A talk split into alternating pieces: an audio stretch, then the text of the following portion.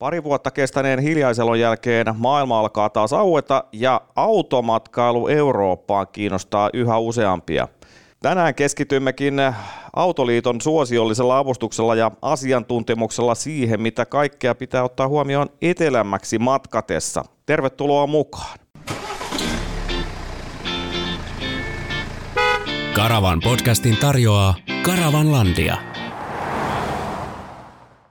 Oma maa mansikka ja muu maa mustikka, niinhän sitä sanotaan, eikä mansikoissa mitään vikaa ole, mutta nyt maistuu kyllä jo mustikkakin, joten ei muuta kuin suunnaksi Eurooppa.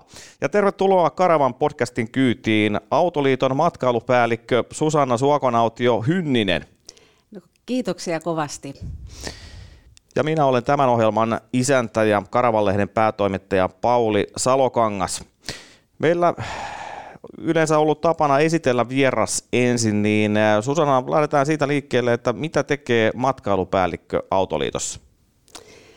No äh, kiitos kutsusta siis tähän, tähän podcastiin, tosi mielenkiintoista ja mitä tekee matkailupäällikkö Autoliitossa, niin mun toimenkuva on kohtuullisen laaja ja tosi mielenkiintoinen, eli niin kuin tittelikin kertoo, niin matkailuasioita hoidan. Mm-hmm.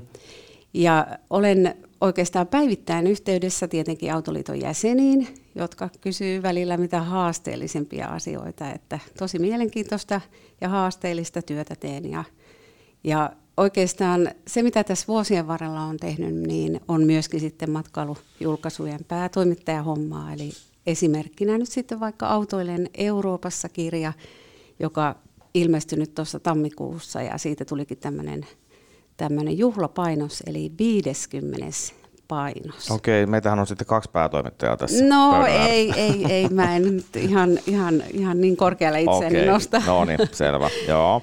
Mutta sitten myöskin teen erilaisia juttuja, pienempiä juttuja moottorilehteen ja luonnollisesti myös uutiskirjeeseen ja, ja verkkosivulle tuotan tekstiä ja, ja sitten mukana erilaisissa projekteissa, on myös webinaareja ja erilaisia esityksiä ja, ja tämän lisäksi sitten vielä on tämmöinen FIAN yhteyshenkilö, eli olen niin sanottu club correspondent. Eli tässä lyhykäisesti se, mitä työssäni teen. Okei, siinähän se on sitten monen, moista tuossa sun työkuvassa, mutta niin, äh, sitten Autoliiton esittelyä, niin mitä, mitä Autoliitto tekee ja mikä, mikä on sen perusajatus? No Autoliittohan on yksityisautoilijoiden palvelu, etu- ja harrastusjärjestö ja, ja meidän tavoite on tietenkin tuottaa jäsenistölle hyviä palveluja ja etuja ja tietenkin jäsen aina keskiössä. Näinhän se menee hmm. meillä järjestöillä aina ja, ja Autoliittohan on aika merkittävä edunvalvontajärjestö, eli, eli meidän äänellä on onneksi aika hyvin painoarvoa silloin, kun tehdään päätöksiä tuolla ylemmillä tasoilla. Ja, ja jos nyt sitten tästä historiasta lyhykäisesti kerron, niin, niin Autoliittohan perustettiin ää, 19, eli reilu satavuotias jo ollaan. Joo. Ja ää, Autoliiton edeltäjäjärjestö oli nimeltään Suomen automobiiliklubi AK. Okay. Joo, joo. ja ja tämä on, tää on sieltä sitten, sitten oikeastaan kaikki lähtöisinkin, että, että tota, sitten kun 20-luvulla yleistyi, yleistyi sitten autoilu, niin, niin ää, sitten syntyi maaseudun autoliitto ja yleinen autoliitto ja, ja vielä sitten kun mennään eteenpäin, niin toinen, toisen maailmansodan jälkeen siirryttiin oikeastaan askel kerrallaan siihen tämmöisestä klubitoiminnasta – etu- ja palvelujärjestöksi ja, ja sitten eh, haluttiin vielä vähän sitä joukkovoimaa ja volyymia, niin, niin, niin eri vaiheiden jälkeen sitten tämä ää, nykymuotoinen autoliittokin syntyi ja, ja siinä vaiheessa kun AK ja Suomen autoliitto sitten yhdistyi 72. Ja tällä hetkellä meillä on noin 128 000 jäsentä ja ja itse ainakin haluan ajatella, että Autoliitto on vahvempi kuin koskaan aikaisemmin. Mm, kyllä, kyllä, mutta siis kaikkien suomalaisten autoilijoiden asialla olette ja, ja, on teillä karavaanreitakin jäseninä.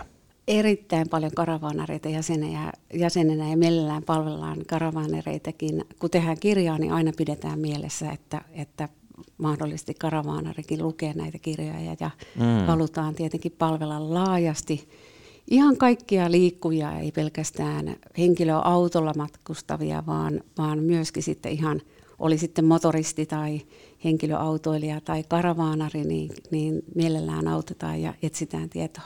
Joo, ja Autoliitto taitaa olla myös kansainvälisen autoliiton FIA-jäsen, ihan niin kuin SF Karavankin on. Juuri näin, joo. Ollaan oltu sieltä ihan vuosisadan alusta lähtien ja, ja tota, pitkä historia siinäkin ja edelleen aktiivisesti mukana eri mm. työryhmissäkin. Kyllä, nämä volyymit vaan on niin, niin hurjia ja, ja erot niissä.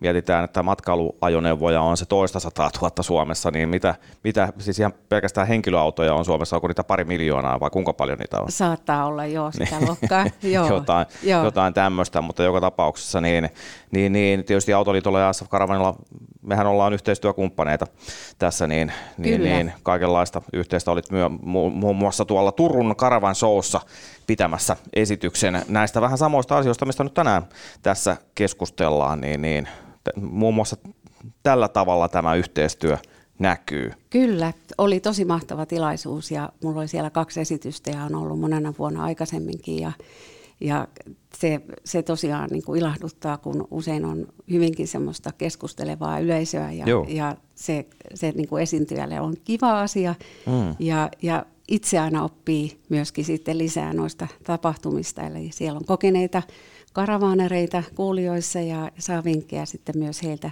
tänne päin. Just näin. No jatketaan vielä Autoliitosta sen verran, että jos haluat kertoa teidän palveluista, niin mitä, mitä sulla olisi niistä sanottavaa? Joo, eli meillähän on kuluttajille ja yksityisille tai yrittäjille suunnattuja tai yrityksille suunnattuja palveluja – Eli, eli jos joutuu pulaan tien päällä, niin sitten Autoliiton tiepalvelu auttaa ja tiepalvelukeskus päivystääkin 24H vuoden jokaisena päivänä. Ja, ja jos mietitään, että mistä Autoliiton, Autoliitto tunnetaan, niin monesti se on tämä vapaaehtoinen tiepalvelu, joka nousee siellä esille mm. kansainvälisen ajokortin lisäksi. Eli Eli, eli tota, ne on sellaisia asioita, jotka on meidän toiminnassa ollut niin kauan mukana, että, että eipä tuo liene oleva mikään ihmekään, mutta Autoliitto tarjoaa tietenkin sitten asiantuntijapalveluita liittyen tekniseen neuvontaan, lainopilliseen neuvontaan tai sitten matkailuneuvontaan, että, että on, on sitten, voi lähettää kysymyksiä ja niihin pyritään parhaan mukaan, parhaimmamme mukaan sitten vastaamaan. Ja paitsi, paitsi nämä tosiaan äh, edellä mainitut edut, niin sitten myöskin autoliiton ajokoulu on monelle ollut tärkeä juttu, eli B-luokan opetuslupa opetukseen suunnattu tämmöinen oppimisympäristö ja se auttaa sitten sitä opettajaa, opettajaa mutta erityisesti oppilasta. Joo. Eli, eli niitä videoita katsomalla niin oppii, oppii monesti enemmän kuin pelkkää kirjaa lukemalla ja, ja, ja paitsi tämän ä, auto, ajokoulun oppi tai ajokoulun lisäksi, niin siellä on myöskin tämmöinen osio, jossa voi harjoitella sitä teoriakoetta varten ja, ja se on myös osoittautunut tosi suosituksi sivustoksi, että mm. siellä, siellä moni, moni nuori on sitten harjoitellut teoriakoetta oikein urakalle ja voi harjoitella useamman kerrankin, että, että oikein, oikein suosittu sivusto. Joo. no sitten tietenkin viimeisimpänä asiana on tullut tähän meidän toimintaan mukaan sähköautoiluun liittyvät asiat, jotka on suunnattu tietenkin sitten täyssähköautoille tai hybridiautoilusta kiinnostuneille. Ja, ja Autoliitto tietenkin pyrkii sitten omalla omalta osaltaan edesauttamaan liikenteen muutosta vähän vähäpäästöisemmäksi ja tukee sitten sillä niitä keinoja, jotka on suomalaisten saavutettavissa ja, ja taloudellisestikin sitten myös järkeviä. Että, eli tämä, tämä asia on meillä tässä nyt sitten, sitten ollut esillä ja, ja avattiin jopa tämmöinen hiilidioksidipäästöjen kompensaatiokauppa, Eli jäsenellä on mahdollisuus kompensoida halutessaan niitä päästöjä, eli tehdään yhteistyötä Green Carbon Finland Oyn kanssa. Okei, mutta siis tämä autoilu ja liikkuminen on niin iso osa ihmisten ja suomalaisten elämää, että siellä on monenlaista juonnetta eri suuntiin. Mutta niin tota, noista palveluista vielä, niin teillähän on siis näitä, näitä eri jäsenyyksiä, on plus-jäsenyyttä ja oliko premium-jäsenyys sitten vielä erikseen ja on Karamarin tiepalvelua ja sitä moottorilehtikin tietysti on, on, voidaan lukea näihin teidän, teidän etuihin ja palveluihin, niin tota, haluatko näistä sanoa Joo. jotain? Eli, eli meillä on tosiaan kolmenlaisia jäsenyyksiä. Hmm. On varsinainen jäsenyys, on plus-jäsenyys ja premium-jäsenyys tosiaan Joo. uutena. Okay. Eli plus-jäsenyys ja premium-jäsenille, niin heille molemmille nyt sitten on tarjolla tämä tieltä pelastamispalvelu, joka on vähän niin kuin karavaanarin turva. Että, hmm. Eli jos joutuu pulaan tien päällä, tulee, tulee moottoririkko tai mitä tahansa, niin soittamalla siihen jäsenkortissa olevaan numeroon, niin saa apua sitten sinne paikan päälle ja, ja me hoidetaan sitten sitä keissiä täällä meillä Autoliiton, Autoliitossa ja, ja ne on semmoisia asioita, jotka sitten on, on tietenkin tärkeitä monelle, eli tämä varsinainen jäsenyys, niin siihenkin sisältyy paljon etuja, eli just nämä asiantuntijapalvelut ja, ja sitten moottorilehti, mm. joka on, on tosi suosittu lehti ja, ja sitä tosiaan sitten, sitten voidaan ilolla, ilolla sitten niin kuin jäsenetunakin markkinoida ja, ja siitä saa moni hyötyä. On autoiluun liittyvä asia, matkailuun liittyvä asia ja, ja puhutaan myös joskus lehdissä näistä karavaanjutuista, jotka on, niin. on varmaan sitten kuulijoille mielenkiintoisia kanssa. Joo, no ilman muuta. Ne jo, jonkin verran kiinnostaa ihmisiä, varsinkin ne leirintämatkailuun vihkiytyneitä ja karavaaneita nyt erityisesti. Mutta niin tuosta karavaanin tiepalvelusta, niin on, se on siis voimassa paitsi Suomessa, niin, niin myös muualla Euroopassa. Joo, se, se on hyvinkin laajasti, eli siis ää, noin 40 Euroopan maassa. Eli, eli tosiaan koskee kaikkia näitä maita ja, ja Autoliitolla on siellä yhteistyökumppaneita. Usein on tällaisia Autoliiton sisarjärjestöjä, ää, jotka kuuluu myös siihen FIAan, mm. niin he tarjoavat sitä, sitä avustusta siellä. Eli tosiaan näin, että meille soitetaan ja me hoidetaan sitten se vaikka se paikallinen ADACn jäsen mm. tai ADACn apu paikalle. Eli, eli tota, tämä on, tää on niin miten se lähtee, lähtee sitten etenemään se, se tota niin, palvelu oikeastaan ketju ja, ja siinä kohtaa sitten kun selviää, että mikä siinä autossa on vikana, niin sitä myötä sitten niin kun asiat etenee. Eli tämähän on henkilökohtainen, eli e, jos on jonkun toisen autolla matkassa, niin, niin ei tarvi, tarvi silloin, silloin oikeastaan murehtia, vaan että kun siinä autokunnassa on yksi autoliiton jäsen tai karavanin turvajäsen, niin, niin, niin silloin, silloin tosiaan – apua saa. Ja, ja koskee tietenkin kaikkia siinä ajoneuvossa olevia henkilöitä, eli ei, ei jätetä muita sinne pulaan tien päälle, vaan kaikkia autetaan. Ja, ja, ja jopa niin, että jos ajoneuvo on niin pahasti rikkoutunut, niin sitten, sitten myöskin on hotellimajoitusta siinä luvassa ja, ja vielä näihin ehtoihin, kun puutun, niin se ajoneuvo saa olla maksimissaan sen 4000 kiloa. Okei, piti just kysyä, että mikä siinä on se. Kyllä, joo. joo. Eli se menee se raja siinä ja, ja sitten myöskin se ikä, ajoneuvon ikä on se äh, maksimissaan ulkomailla 15 vuotta. Okei, että käytännössä niin B-kortilla ajettava matkailuauto, niin menee vielä tuohon painorajaan sitten, kun hän ei ylitä sitä 15 vuotta. Juuri näin. Joo. Okei, no mutta toi on, toi on hyvä tietää. Vapaus jatkaa matkaa. Vapaus pysähtyä. Vaikka kausi paikalle. Karavan podcastin tarjoaa Karavanlandia. Mennään sitten tähän varsinaiseen pihviin ja niin, niin, automatkailu Euroopassa. Niin lähdetään ihan liikkeelle tuosta matkan valmistelusta, niin minkälaisia asioita pitää ottaa huomioon, kun lähtee Eurooppaan? itse lähtisin aina, kun lähden miettimään sitä omaa automatkaa, niin, niin tosiaan miettimään sitä ajoissa. Hmm. Ja, ja just niin kuin matkan suunnittelua miettii, niin, niin mitä paremmin sen matkan valmistelee etukäteen, niin sitä todennäköisemmin siitä tulee ihan, ihan todella onnistunut matka. Joskus Joo. voi tulla lyhyelläkin varoitusajalla matkoja ja ei ehdi niitä samalla tavalla valmistelee ja voi tulla varsin hyvä matka silloinkin, mutta vanha sanonta pätee, eli hyvin suunniteltu on puoliksi tehty. Mm. Ja sehän on mukavaa se semmoinen semmoinen tavallaan se matkan suunnittelu, että siinä on jo vähän niin kuin matkalla, kun sitä miettii ja katsoo karttaa ja lukee kirjoja ja ja muuta. Eli, eli tota, se, mitä itse nyt tässä ajattelen ensimmäisenä, niin asiapapereiden tarkistaminen, että kaikki on kunnossa. Että on voimassa oleva passi. Joo. Ja, ja sitten on, on, on vaikkapa nyt sitten ää, nämä kaikki tämmöiset tarvittavat varusteet hankittu on vaikka ensi apulaukku, sammutin ja muuta, niin, niin, niin ne on sellaisia asioita, jotka on hyvä katsoa etukäteen. Ja, ja kenties vähän miettiä sitä reittiä, minne päin matka suuntautuu ja sitten myöskin sit tätä ää, vaikka yöpymisasiaa. Hmm.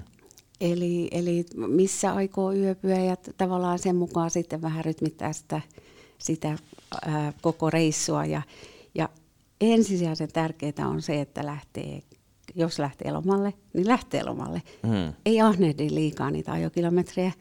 Et itsellä on ainakin siis hyvin, hyvin usein semmoinen tunne, että nyt, on, nyt vähän, niin kuin, nyt pitää pysähtyä ja, ja ei ole kiire. Tai että muistuttaa oikein itsellensä, että, että, tota, että nyt ollaan lomalla.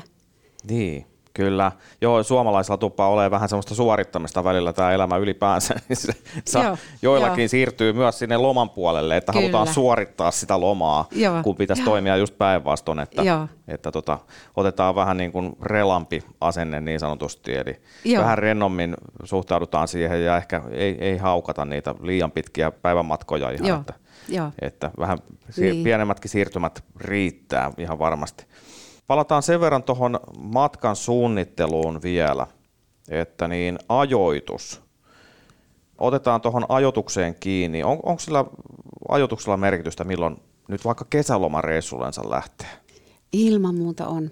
Joo, sillä on, sillä on merkitystä, että, että jos nyt vaikka lähtee ihan siitä, että, että miten laivalla on tilaa, Joo. Et jos haluat vaikka koirahytin, niin, niin tuossa justiin tuttava varasi matka ja, ja harmitteli sitä, että voi vitsi, kun ei ole aikaisemmin ollut liikenteessä, että koirahyttiä ei ole enää ollenkaan niille lähdöille, kun olisi tulossa kotia päin tai menossa, menossa Eurooppaan, niin, niin, niin tämä on, tämä on semmoinen, joka, joka heti, heti tulee ensimmäisenä mieleen, että vaikka tuossa oli tämmöisiä aikoja, jolloin ei paljon matkusteltu, niin tilaa laivalta löytyi, mutta nyt kun ihmiset taas lähtee liikenteeseen, niin ja jos pitää olla joku, joku tarkka päivämäärä, milloin sun pitää olla vaikka sitten Saksassa Wolfsburgissa, niin, mm. niin, niin, niin silloin tietenkin se, se korostuu. Ja koululaisten lomat ehdottomasti.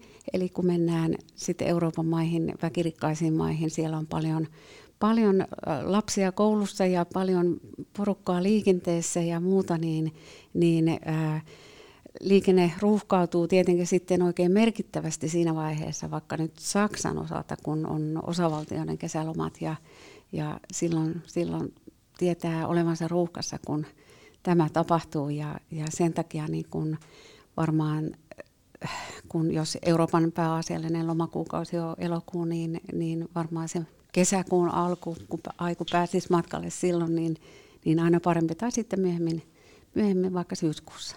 Joo, okei. Okay. Eli siis äh, elokuussa ne Euroopan isot massat on liikenteessä, eli Kyllä. sitä kannattaa suomalaisten välttää, koska meillä on kuitenkin se mahdollisuus, mietitään lapsiperheitäkin, niin lapset pääsee lomille siinä kesäkuun alussa nykyisellään, niin, Joo. niin, niin tota, niin, niin jos, jos pääsee silloin, silloin saattaa tietysti olla vähän viileämpi, mutta kyllähän niin. nyt Euroopassa nyt on siihenkin aikaa jo lämmin, niin, niin silloin, silloin kannattaa lähteä. Tai heinäkuu, Heinäkuun alkukin saattaa olla vielä Kyllä, ihan hyvä olen itsekin lähtenyt heinäkuun alussa, joskus. Se on ollut ihan hyvää aikaa vielä, mutta että, että tota, ehkä just kaikki nämä majoitusasiat tai mitä, mitä, mihin liemenee tutustumaan johonkin museoon tai muuta, niin aina ruuhkaisempaa on Joo, kyllä. kun siellä on muitakin Keski-Euroopasta Just näin. että pystyy välttämään ruuhkia, tietöitä, jotka tie, tietyötkin Joo. taas sitten tekee niitä pullonkauloja sinne eurooppalaiseen liikenteeseen. ja, kyllä. ja sitten se saattaa olla, niin kuin sanoit, niin myös niin kuin kustannussäästöä tietää, että mm-hmm. kun, kun, kun varaa sen matkansa hyvissä ajoin ja oikeaan aikaan, niin, Joo. niin, niin se saattaa tietää myös säästöä. Noista ruuhkatiedotteista, kyllähän ää, tietysti koko kesä on aina semmoista niin kuin matkailun sesonkiaikaa, niin vaikka puhuttaisiin nyt vaikka kesäkuustakin, niin kyllä siellä ruuhkia Euroopassa silloinkin joskus esiintyy paikoin, niin tieverkoston noita ruuhkatiedotteita varmaan kannattaa tiirailla myöskin. Netistähän ne nykyään löytyy aika mukavasti, Joo. vaikka, vaikka Saksan, jos, jos sinne päin suuntaan, niin tieviranomaisten verkkosivuilta. Kyllä, juuri näin. Ja joo, kyllä niitä on niitä ruuhkia aina ja itsekin on ollut monta kertaa Saksassa ruuhkissa, Joo. että, että tota, niin, niin ei tarvi olla nyt välttämättä se elokuun, mutta huonolla tuurilla voi olla vaikka maaliskuu, kun Joo. olet ruuhkassa. Että, Joo, et, et, kyllä. Ja siinä mennään sitä haitariliikettä sitten pahimmillaan niin kuin tunti, tuntikausia. niin, juuri näin. Joo. Puhutaan reiteistä. Mikä on suosituin reitti Suomesta Eurooppaan? Ää, no nyt mun on mentävä sen verran taaksepäin tässä, että, että tota, niin Autoliitto teki vuosia, kymmenen vuotta vissiin tämmöisiä ulkomaan ää, matkailututkimuksia ja niiden perusteella sitten, sitten aina pystyttiin säännöllisesti näkemään, että, että mikä on suosituin reitti, reitti tosiaan Suomesta Eurooppaan. Ja, ja nyt tähän parin vuoteen ei ole, ei ole näitä tutkimuksia tehty, mutta viimeisimmän tutkimuksen mukaan ää, useimmiten matka aloitettiin laivalla Helsingistä Tallinnaan. Et Se oli se suosituin. Eli Via Baltica käytännössä. Kyllä. Joo. Joo. Ja sitten, sitten tota, niin seuraavaksi tuli Saksan reitti, eli suoraan Saksaan. Joo. Ja kolmantena sitten Turku-Tukholma ja vasta sen jälkeen Helsinki-Tukholma.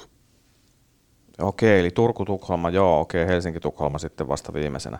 Okei, mutta siis nytkin mietitään, bensahintahan on ihan ja polttoaineiden hinta, niin sehän on hipoo pilviä tällä hetkellä, mm. niin ehkä toi Travemynden lautareitti, niin sitä on pidetty suht arvokkaana, mutta että se saattaa olla nykyisillä polttoaineen hinnoilla ihan kilpailukykyinen vaihtoehto, vaikkapa nyt tuohon Ruotsin läpiajamiseen verrattuna. Joo, ihan näin juurikin, että, että tota, niin erittäin hyvä vaihtoehto ja muutenkin hyvä vaihtoehto, kun voi levätä ja suunnitella sitä matkaa ihan viime metreille saakka. Ja sitten kun Hmm. tipahtaa sinne Pohjois-Saksaan, niin, niin, niin sitten voi lähteä heti, heti reippaasti liikenteeseen. Mutta tuohon Baltian maiden ää, polttoainehintaan, niin tuossa vähän aikaa sitten, kun moottorijuttu laiton jotakin hintoja Baltian maista, niin oli vielä vähän edullisemmat kuin, kuin sitten meillä täällä.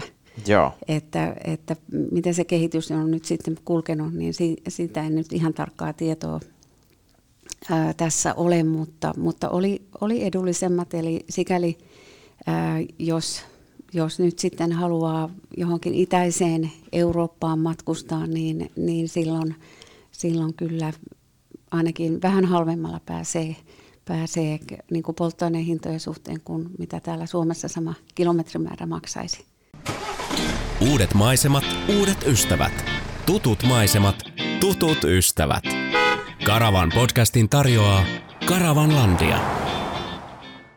Sen verran sanon tähän nyt tässä kohtaa tuosta teknisestä valmistautumisesta, kun autohan pitää tietysti olla yleisesti ottaen kunnossa, niin esimerkiksi renkaat, niiden yleiskunto ja rengaspaineet, jos on, jos on kuormaa luvassa enemmän, niin paineitakin pitää sitten olla yleensä vähän enemmän kumeessa ja määräaikaishuollot pitää olla tehty.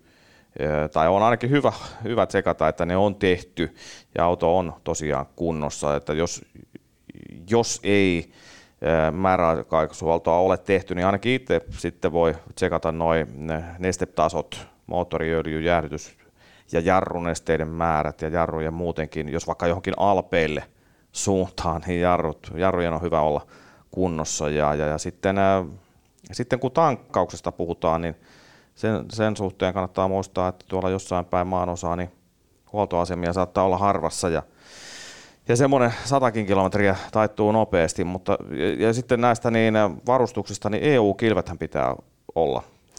Joku, Joo. Jos, eikö, eikö näin ole?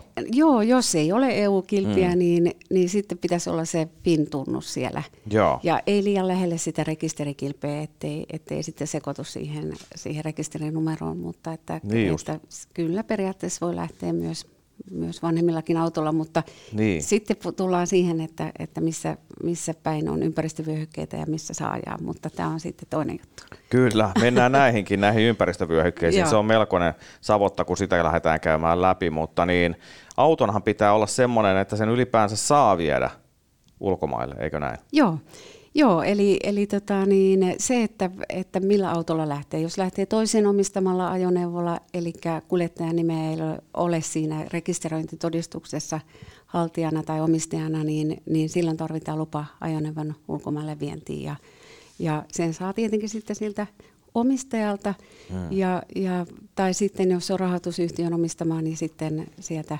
rahoitusyhtiöltä. Joo, Ja meillä on Autoliitossa tuolla verkkosivulla taitaa olla, olla tota niin, kaavake ihan sitä varten, eli, eli se allekirjoitetaan ja sitten siihen, siihen laitetaan tarvittavat tiedot ja muuta, että, että tota, semmoinenkin on. kyllä kyllä. Eli matkailuautot on, ne on monesti arvokkaita pelejä, niin, niin, niin monesti se on rahoitusyhtiön omistama sit noin niin kuin vaikka juridisessa mielessä, että tota, Joo. sieltä se, se, se, valtakirja pitää olla Joo. olemassa sitten maasta, Joo. maasta ulosvientiin. Joo, ja vaikka sitten kävisikin niin, että sitä ei kukaan kysy, niin, niin sitten ei kysy, mutta voi joskus käydä mm. niin, että joku, joku kysyy jollakin rajalla. Kysytään EU-maissa nyt, kun ei ole, ei ole rajatarkastuksia, niin se on eri asia, mutta sitten jos vaikka mennään tuonne itäiseen Eurooppaan, niin, niin saatetaan jossain sitten kysyäkin ja, ja silloin on, on hyvin tärkeää, että pystyy osoittamaan, että, että olen luvan perästä tällä autolla matkassa. Kyllä, mutta niin näistä asiakirjoista ja, ja, ja tämmöisistä, niin kun, kun tätä paperisotaa mietitään, niin mi- minkälaisia, tuossa vähän sivuttiinkin jo, mutta niin, minkälaisia papereita ja asiakirjoja siellä piti olla mukana? Joo, no ihan totta. Passia, henkilötodistusta Joo. tietenkin ja sitten tämä ajokortti mukana. Ja kansainvälistä ajokorttiahan ei, ei Euroopan maissa yleisesti ottaen vaadita, eli, Okei. eli jossakin maissa se voi olla suositeltava, mutta, mutta ei vaadita. Ää, no sitten, sitten ää, uusissa autoissa ei ole sitä ää, paperista rekisteröintitodistusta välttämättä, niin sen ykkösosan voi tilata sitten Traficomilta ja se täytyy olla ma- matkassa mukana. Joo, Ja, ja tosiaan tuosta valtakirjasta puhuttiin jo, eli jos, jos lähtee toisen omistamalla ajoneuvolla, niin mm. valtakirjan mukaan. Ja varmasti tänä päivänä aika monella on myöskin eurooppalainen sairaanhoitokortti, jonka sieltä Kelasta voi tilata. Ja just vähän aikaa sitten tuli itsellenikin äh, uusi, uusi kortti, tupsahti postiluukusta ja, ja ne sitten tulee ihan automaattisesti sen jälkeen, kun on kerran sen tilannut. joo, Ja erityisen tärkeänä asiana pitäisi nämä vakuutusasiat tietenkin, eli, eli tota niin, aina kannattaa olla omaan vakuutusyhtiön yhteydessä, jos yhtään epäilee, että miten ne omat vakuutukset on voimassa. mm. Eli oli sitten, oli sitten tota niin, ainevakuutukset tai henkilövakuutukset, ja, ja ne on, ne on niin asioita, jotka kannattaa, kannattaa tosiaan sitten varmistaa sieltä omasta vakuutusyhtiöstä, että et, et, ja samalla sitten kun sen varmistaa, niin, niin voi vaikka tilata sitten vihreän kortin eli green cardin sieltä omasta vakuutusyhtiöstä. Okei, eli tämä on nyt se green card sitten, että siinä ei puhuta golfista eikä, eikä Yhdysvalloissa asumisesta, vaan, vaan se on, No. liittyy nimenomaan tähän liikennevakuutusjuttuun tässä, Niinpä, tässä joo. kontekstissa. Kyllä. Joo, kyllä. Mutta sitä ei tarvita ilmeisestikään niin Pohjoismaissa. No ei, äh, vähän aikaa sitten tarkistin sen, missä, missä suositel, suositellaan äh, tota Green Cardia, niin, niin siellä kyllä luki Norjakin muistaakseni, mutta, Joo. mutta eipä se, se on aika, aika harvinaista varmaan, että siellä kysyttäisiin, mutta että Niin. ennen, ennen kaikkea niin kun, sitten kun lähtee muualle kauemmas Eurooppaan, niin kyllä se kannattaa sitten mukaan ottaa. Niin, eli suomalainen liikennevakuutus on Pohjoismaissa automaattisesti voimassa, mutta ei sitä haittaakaan ole. Ja sitten muissa, muissa maissa varsinkin, kun lähdetään Euroopassa suhailemaan, niin, tota, niin, niin se green card on varmasti hyvä olla mukana.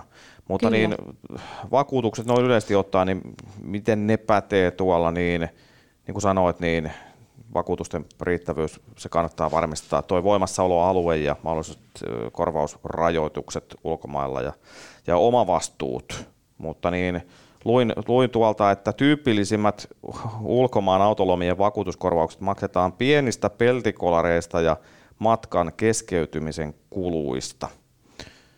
Ja, ja sitten suosituimmissa lomamaissa Ruotsissa, Virossa, Norjassa ja Saksassa tulee eniten vahinkoja. Et se on tietysti nämä on niitä maita, missä suomalaiset eniten liikkuu. Juuri varmasti näin.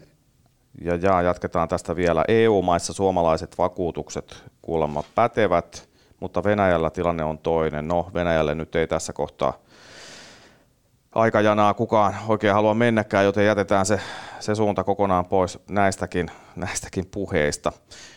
Sitten niin, kun tässä on niin monenlaisia vakuutuksia ja monenlaisia asioita voi vakuuttaa, että on niin kuin ajoneuvoja, on, on ihmisiä, on matkatavaroita, niin, niin, niin nämäkin kannattaa sitten miettiä kuntoon nämä vakuutusasiat kaikilta osin.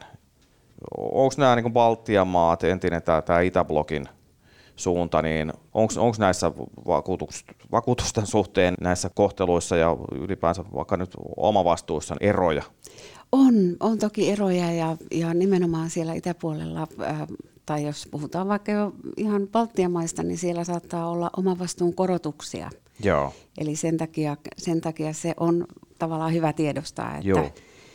Että tota, niin tämäkin tilanne on. Ja, ja vakuutuskohtaisia eroja on jonkin verran. Sitten voi olla myöskin se, että joskus on saanut neuvoteltua hyvän vakuutuksen itsellensä, Niin. niin voi olla, että semmoisiakin eroja on sitten, että normaalisti vaikka Pohjola tarjoaa jotakin ja, ja sitten, sitten meet kysymään sitä, sitä samaa vakuutusta itsellekin, niin, niin se on joskus myönnetty sulle ja, ja sitä, ei, sitä ei sitten oikeasti enää ole myynnissä, mutta ehkä poikkeuksia nämä tällaiset tapaukset. Niin, kyllä.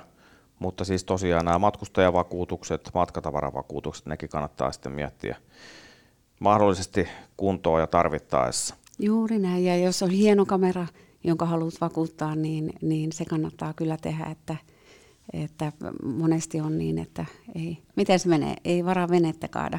No joo, just näin. Ja sitten tietysti kun reissun päällä on, niin siellähän ihan niin kuin terve maalaisjärki kannattaa pitää mukana, että sitä viiden tonnin kameraa ei ehkä kannata kau- kauppareissun ajaksi jättää siihen matkailuauton tai vaunun siihen paraatipaikalle, niin kuin, että, että pitkäkyntiset näkee sen kun ikkunasta. Kyllä, kyllä, näin on. Se on, se on just ollut oikein, oikein, muistelen taaksepäin muutamia vuosia, niin se oli tosi semmoinen niin kuin iso aihe, aihe että, että tota, saattoi olla niitä rosvoja tien päällä ja, ja sitten seurasivat jotakin ajoneuvoa ja, ja tulivat kysymään neuvoa ja sitten yhtäkkiä se kamera on mm. hävinnyt sieltä tai, tai kännykkä tai joku muu, niin tarkkana saa olla silleen, että, Joo. mutta se maalaisjärki Kyllä, tässäkin. just mm. näin. No joo, tässä on varusteitakin vähän sivuttu, niin, niin, niin tämä on, niin, tää on niin laaja aihe, että on vaikea pitää jäsenneltynä, että tässä vähän suihkitaan sinne ja tänne, mutta niin varusteista tosiaan niin, niin ensiapulaukku on joissakin maissa ilmeisesti pakollinen. Kyllä, aika monessa maassa on ja, ja samoin toi palosammutin ja heijastiliivi. Joo, Eli kyllä. se heijastiliivi silloin, kun poistuu ää, moottoritiellä vaikka ajoneuvosta. Joo, kyllä. Onkohan sillä liivin värillä väliä? No kyllä mä muistelen, että jossain kohtaa ää, jossain maassa oli joku värikin mainittu, mutta eipä se varmaan se suuri Niin. juttu ole siinä, että ehkä se on, se, Niin. en, en murehtisi sitä väriä niinkään. Kyllä. Että, Se on pääasia, että se on mukana. Kyllä, Niin, kyllä ja niin. kaikilla, jotka Joo. poistuu siitä ajoneuvosta, että usein se vaaditaan ihan kaikille ja, ja joissakin maissa saattaa olla jopa niin, että vain kuljettajille, mutta Joo. lähtisin siitä, että, että se on kuitenkin omaa tur- turvaa, niin silloin, silloin Just näin. Kaikille, liivi. Kyllä. Jossain luki, että ensiapulaukun varusteet olisi hyvä tarkastaa, mutta tietysti jos se on käyttämätön, ihan avaamaton, niin sit todennäköisesti siellä kaikki tarvittava silloin on. Mitäs muuta sitten? No sitten kun puhutaan näistä, näistä vaikkapa tutkan paljastamista tai kojelatokameroista, niin ne on sitten taas ihan oma, oma maailmansa ja Autolle Euroopassa kirjasta löytyy maakohtaisesti tietoa, miten ne sallitaan. Eli, eli se kannattaa tarkistaa. Ja, Joo. ja kojalautakamerat tosiaan monesti on sallittuja, mutta tutkan paljastimet, jotka aktiivisesti etsii mm. näitä tutkia, niin, niin ehdottomasti kiellettyjä ja sakot on ihan valtavan suuria, jos, jos Okei. tota, niin oikein huono tuuri käy. Mutta niitähän nyt ei yleisesti ihmisillä ole, mutta hyvä tietää kuitenkin. Joo, kyllä. Jos haluaa nyt pelata varman päälle, niin jotain käynniskaapeleita. Vähän riippuu tietysti ajoneuvon iästä ja kunnosta, että kannattaako ottaa jotain tunkkeja ja muita, tämmöisiä vehkeitä mukaan, varalamppuja tai jotain käsityökaluja. No miksei joo, kannata ottaakin, mutta silloin kun on, on joko karavaanariturva tai Autoliiton Plus ja sen premium ja sen, niin silloinhan tavallaan ää, apua tulee sieltäkin Kyllä. suunnalta sitten, että Just näin. Joo. Entäs ohjaustangon lukitsin? Suositteletko semmoista? Siis mä oon ollut Via Baltikalla joskus, siitä on tosi kauan aikaa ja silloin meillä oli. Ja se oli tosi tärkeä juttu silloin, että nyt en ole kyllä kuullut, että, että kukaan olisi viime aikoina asiasta edes sanalla maininnut, että, mm. että tota, en mä tiedä, onko siitä mitään haittaa, mutta että tietenkin jos lähtee semmoisella ajoneuvolla, jossa, jossa tota, jonne äh, on helppo murtautua, niin kyllähän se aina yksi este sitten on, kun joutuu, joutuu sitä tankoa siitä yrittää irrottaa, että Niin, mikä kyllä. ettei. Onkohan se muuten ohjaustangon lukitsin? Onko se, tämä on jostain lehtijutusta suoraan kopipastella. Ohjaustangon vai ohjauspyörän lukitsin? No joo, joo. Joo. okei. Okay. No mutta, mennään eteenpäin. Täyttä elämää. Irtiotto arjesta. Karavan podcastin tarjoaa Karavanlandia. Liikennesäännöt. Onko niissä kuinka paljon eroa tuolla, tuolla Euroopassa eri maissa verrattuna vaikka Suomeen? No joo, kyllähän liikennesäännöissä ja määräyksissä on eroa, että on toki paljon samankaltaisuuksia ja, ja näin, mutta, mutta jos puhutaan liikennesäännöistä ja vaikka just näistä ää, tiemaksuihin liittyvistä asioista, ympäristövyöhykkeistä ja kaikista näistä, niin, niin on merkittäviä erojakin, että, että siinä just korostuu se taas se matkan suunnittelu, että on hyvä tietää, että mitä määräyksiä ja sääntöjä missäkin maassa on ja sitä kautta sitten tavallaan tavallaan pystyy niin kuin olemaan entistä valppaampana sen suhteen, ettei sitten niitä sakkoja vaikka tulisi kotiin maksettavaksi. Että Mm. Kyllä, säännöt on yksi asia ja sitten liikennekulttuureissakin on eroja, että miten ihmiset ajelee. Oma kokemus vaikka nyt jostain Latviasta, niin kyllähän se aika villiä se ajaminen, vaikka ohitukset oli, niin ne oli aika hurjia. Että sieltä saattoi olla vastaan tulevaa liikennettä ja silti lähdettiin takaa puskeen ohi. Niin, niin mitä, mitä sanot tästä? Äh, No joo, siis ehdottomasti liikennekulttuuri on aika monessa maassa hyvinkin suomalaista liikennekulttuurista poikkeavaa ja, ja voisi sanoa, että mitä etelämmäksi mennään, niin, niin, niin sitä vilkkaammaksi se liikennekulttuuri muuttuu ja me, miksei vähän idemmäksikin. Mm. Sama kokemus mulla tuosta Latviasta, että, Joo. että tota, äh, se oli, se oli, siitä on nyt muutama vuosi aikaa kuitenkin, mutta oli tosi semmoisia jännittäviä tilanteita, että kyllä siinä rupesi niin kuin kärppänä katsoa, katsoa sivuille oikealle ja vasemmalle, että mistä päin niitä ohituksia tulee. Mm. Ja, ja tota, niin just se, että ajetaan liian lähellä takana tai muuta, niin, niin kaikki nämä on tämmöisiä asioita, että, että tota, on sitten kuitenkin maita, jotka on, joissa on hyvä liikennekulttuuri ja hyvinkin rauhallinen, niin kuin mun mielestä Ruotsissa on, tai Alankomaat on mun mielestä hyvä esimerkki. että näissä, näissä maissa on. Ja, ja tuossa ihan huvikseni kattelin ennen tätä lähetystä niin näitä EUn liikenneonnettomuustilastoja, niin, niin tietenkin nyt kun on ollut korona-aika, mm. niin äh, on hyvinkin laskusuuntaiset luvut, eli vuonna 2020 kuolleisuus putosi kaikkien aikojen alhaisimmalle tasolle, että, että tota, oliko se peräti 4000 äh, kuolonuhria vähemmän kuin edellisenä vuonna. Ja, ja vaikka sitä on vaikea mitata, niin tämähän johtuu tietenkin siitä, että, että ää, vähemmän liikennettä Joo. kaiken kaikkiaan. Ja, no EU, EU-tieto on kuitenkin ylivoimaisesti niin kuin turvallisemmat maailmassa. Et Joo. siinä mielessä, niin kun, kun vertaa sitten EU-ulkopuolisiin maihin, niin siellä Mm. sitä populaa sitten on enemmän ja trafiikkiakin, että, että vielä enemmän saa jännittää sitten kuin se, että menisi Italiaan autoilemaan tai, tai Latviaan.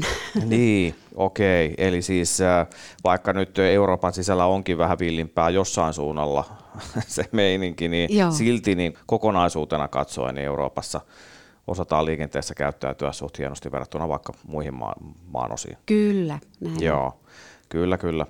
Pysytään tässä vielä, vielä sillä lailla aiheessa, että suomalaisethan on niin kuin stereotyyppisesti on semmoisia sääntöllisiä kuuliaisia, noudattaa hyvin, hyvin liikennesääntöjä, kaikenlaisia ohjeistuksia, mutta niin, ää, miten suomalainen pärjää tuolla Euroopassa? Oikein hyvin pärjää.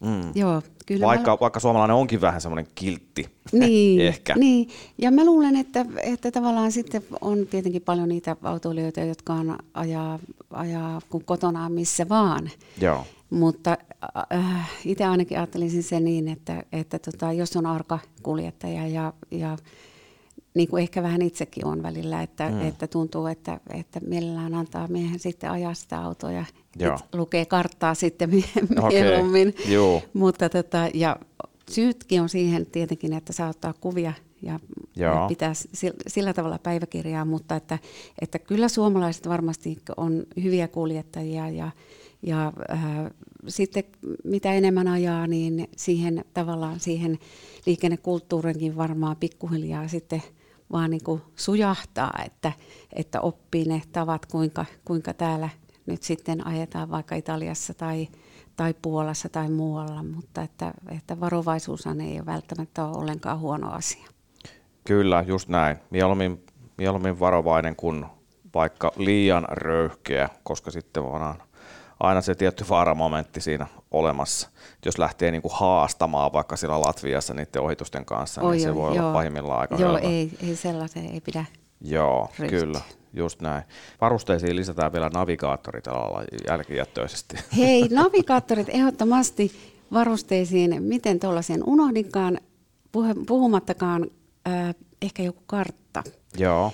Itse ainakin tykkään, että on kartta mukana. Navigaattori on oikein erinomainen äh, vehjä siellä ja, ja tota, niin säästyy monelta riidolta sitten, kun navigaattori on niin viisas, että vie yleensä aika hyvin perille, mutta, mutta se kartta, joku, jos ei ihan, ihan tämmöinen iso, iso tota, niin karttakirja, niin ainakin sitten taitettava tämmöinen Euroopan yleiskartta, niin, niin voi vähän piirtää vaikka sitä reittiä siihen karttaan, niin se on tosi, tosi mukavaa ja voi seurata vähän, että missä on käynyt. Niin, eli tuommoinen ihan perinteinen käyttöliittymä, paperinenkin toimii edelleen.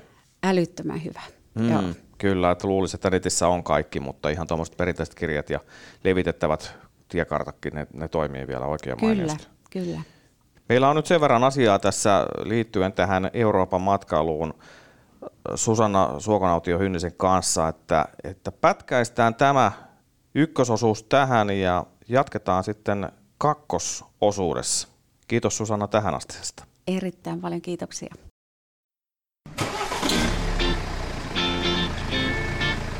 Karavan podcastin tarjosi Karavan Landia.